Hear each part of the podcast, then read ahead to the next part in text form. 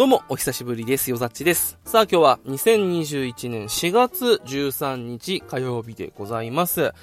前回の配信から10日ぐらい間が空いちゃったんですけど、まあ、この間、あの、この間何もなかったかと言われたら決してそういうことではなくて、いろいろとおしゃべりしたいことはあったんですけど、なんかこう、進まないというか気が乗らないというか、あのー、ちょっと前からですね、このボイスブログ、あの、聞いてますよっていう声を、なんかちらほらいただきまして、急に恥ずかしくなっちゃったんですよね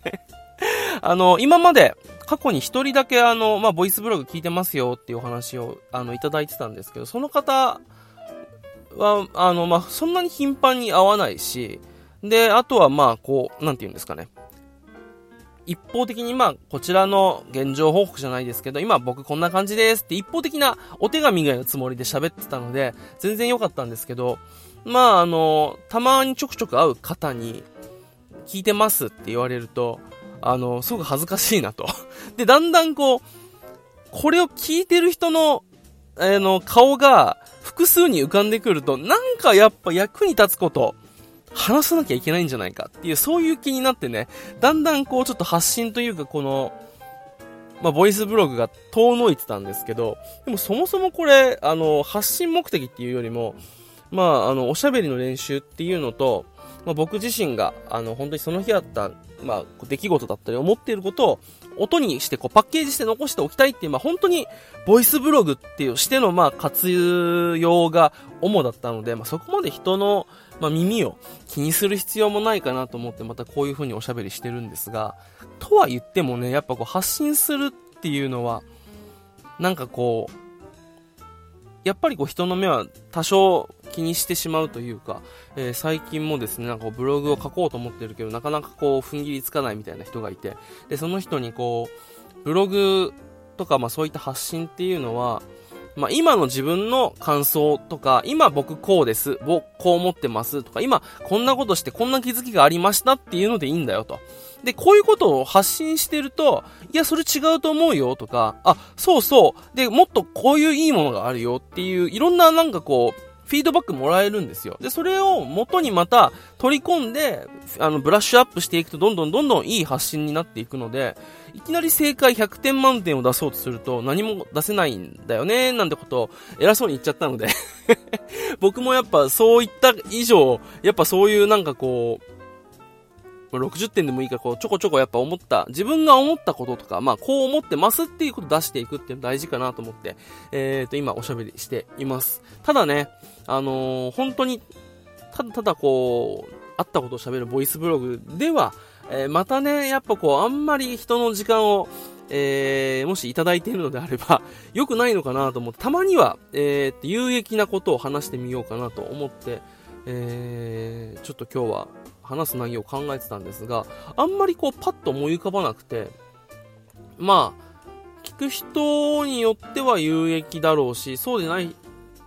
かもしれないし、わからない。まあ、それはもう委ねるんですけど、僕にとっては当たり前にやっているようなことなんですけれども、これがもしかしたら人にとっては当たり前じゃないかもしれない。誰かの役に立つかもしれないと、えー、思って、えー、今日の内容をお話ししたいと思います。で、今日お話しする内容がですね、まあ、僕が、えー、人と話すにあたって、まあ、意識しているあの表情の作り方なんですけれども、まあ、新年度始まってですね、まだ半月ぐらいしか経ってないので、えー、初めての方とか、慣れない環境でいろんなあの方とコミュニケーションをたくさん取るっていうことがあると思います。で、そういう時に、あの、少しでも、まあ、あの、ね、1ミリでもお役に立てればいいなと思ってお話、えー、したいと思います。はい。で、まあ本当に特に難しいことはないんですけれども、まあ、人と話す時に笑顔でいることっていうのはやっぱり重要だと思うんですよ。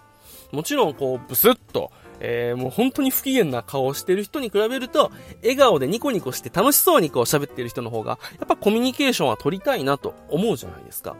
ただ、この笑顔っていうものの定義って、多分人によってそれぞれ違うと思うんですよね。なんかこう、本当に笑ってる時の顔のままで喋り続けるって無理じゃないですか。だからこう、相手に好意的に思ってもらえる表情を作っ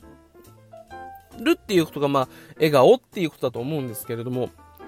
僕がその中で意識してるのが目なんですよね。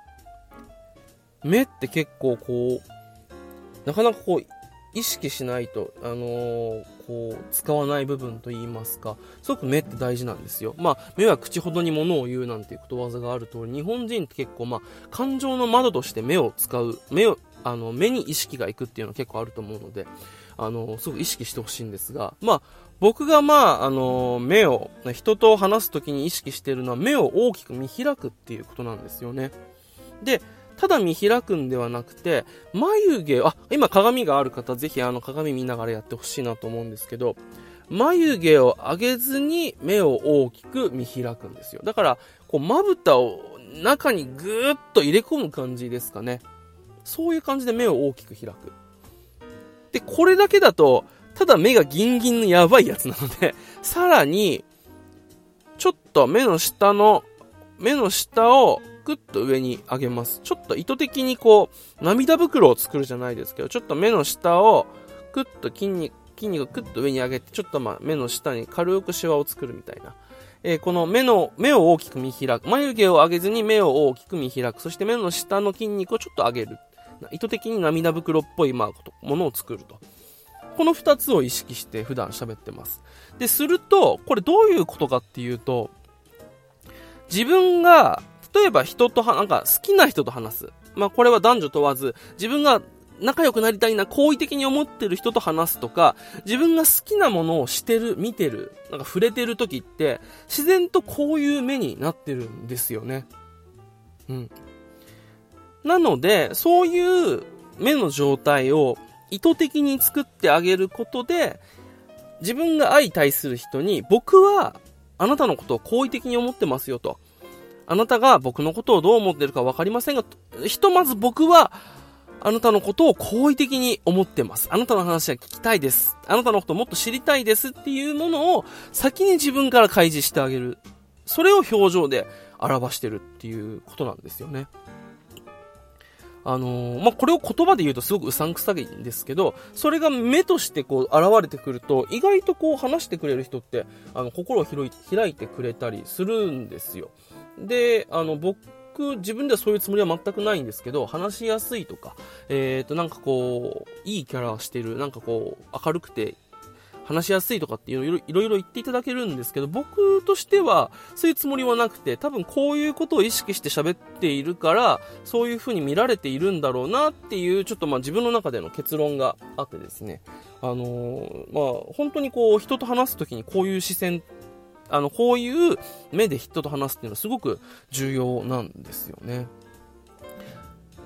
で、これがね、あの、実際に仕事につながったことがあるんですよ。でももちろんこういうなんかこうビジネス的な改善とかではないから具体的な数値は出せないんですけど、あの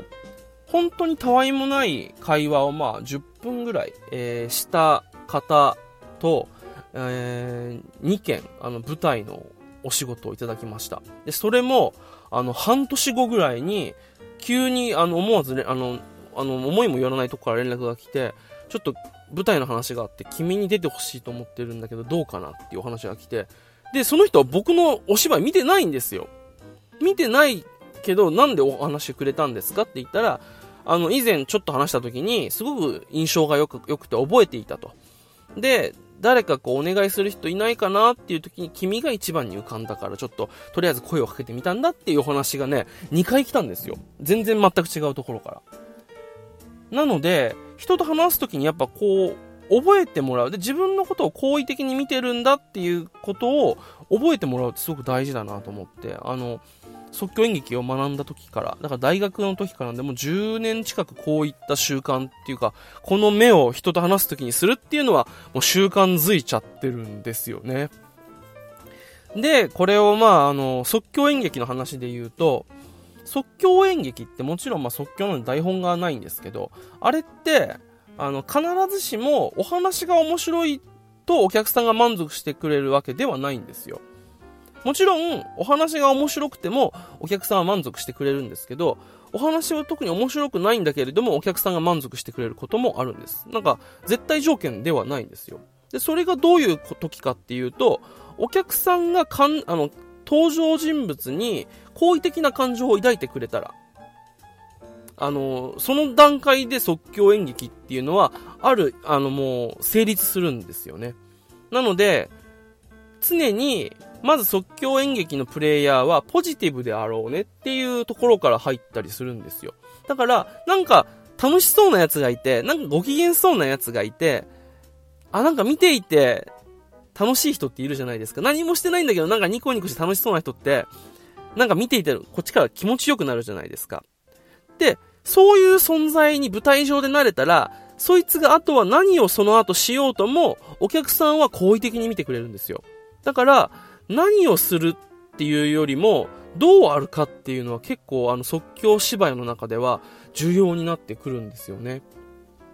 もちろん台本がないから、よりこうお話で見せるっていう難易度が上がってくるので、何を話すかの前に大前提としてどうあるかっていうのがすごく大事になってくるんですよ。で、その中で言われるのが、目を大きく開いてポジティブでいることっていうことが、まあ即興演劇で言われるんですけど、これを、まあ応用、日常生活に応用していく。すると、結構こう、本当に会う人とか話す人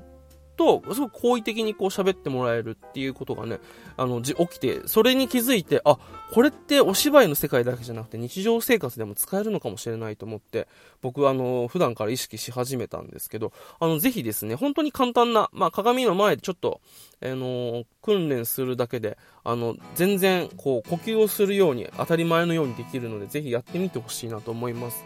眉毛を上げずに目を見開いて、目の下をちょっとこう、上げると。で、鏡で見るとちょっと楽しそうな、どちらかっていうとこうニコニコっていうよりニヤニヤに近いかもしれないですけど、まあ、ニコニコとニヤニヤの間ぐらいのちょっとしたまあ、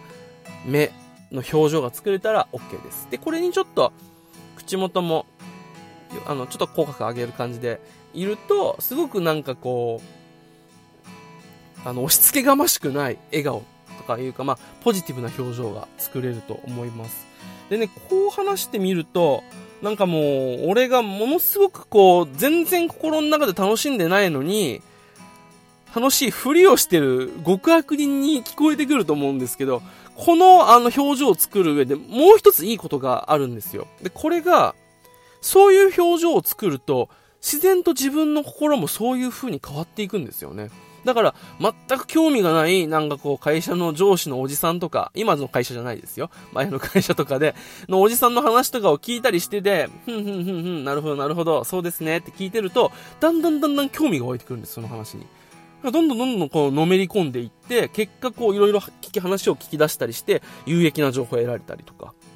なんだろう、まあ、演劇の、えー、世界というか演劇学んでいて言われたことの一つに、あの、モーションがエモーションを作る。つまり動きが感情を作るっていう言葉があるんですけど、まあ、この顔の筋肉を使う、表情を作るっていうのも一つのまあモーションなわけですよ。で、筋肉とかってやっぱ感情を記憶するし、あの感情を生み出す働きっていうのはするので、そういう表情を作って行動を起こすとだんだんだんだん感情がついてくるんですよね。だから、なんだろう、まあ、僕、僕はもちろんもう10年ぐらいそういうのを意識してやってるので、当たり前のようにもう人と話すときやってしまうんですけど、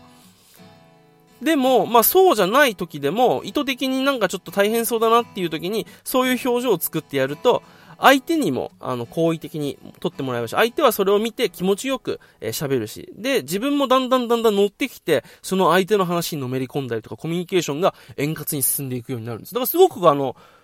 三方よしというか、こう、いろんな方向にメリットがあることなので、ぜひぜひ、えー、意識していただけたらなと、普段からですね、意識してみてほしいなと思います。ただまあ、こういうことを言うと、僕が普段ね、えー、そういう風に喋ってるっていうのを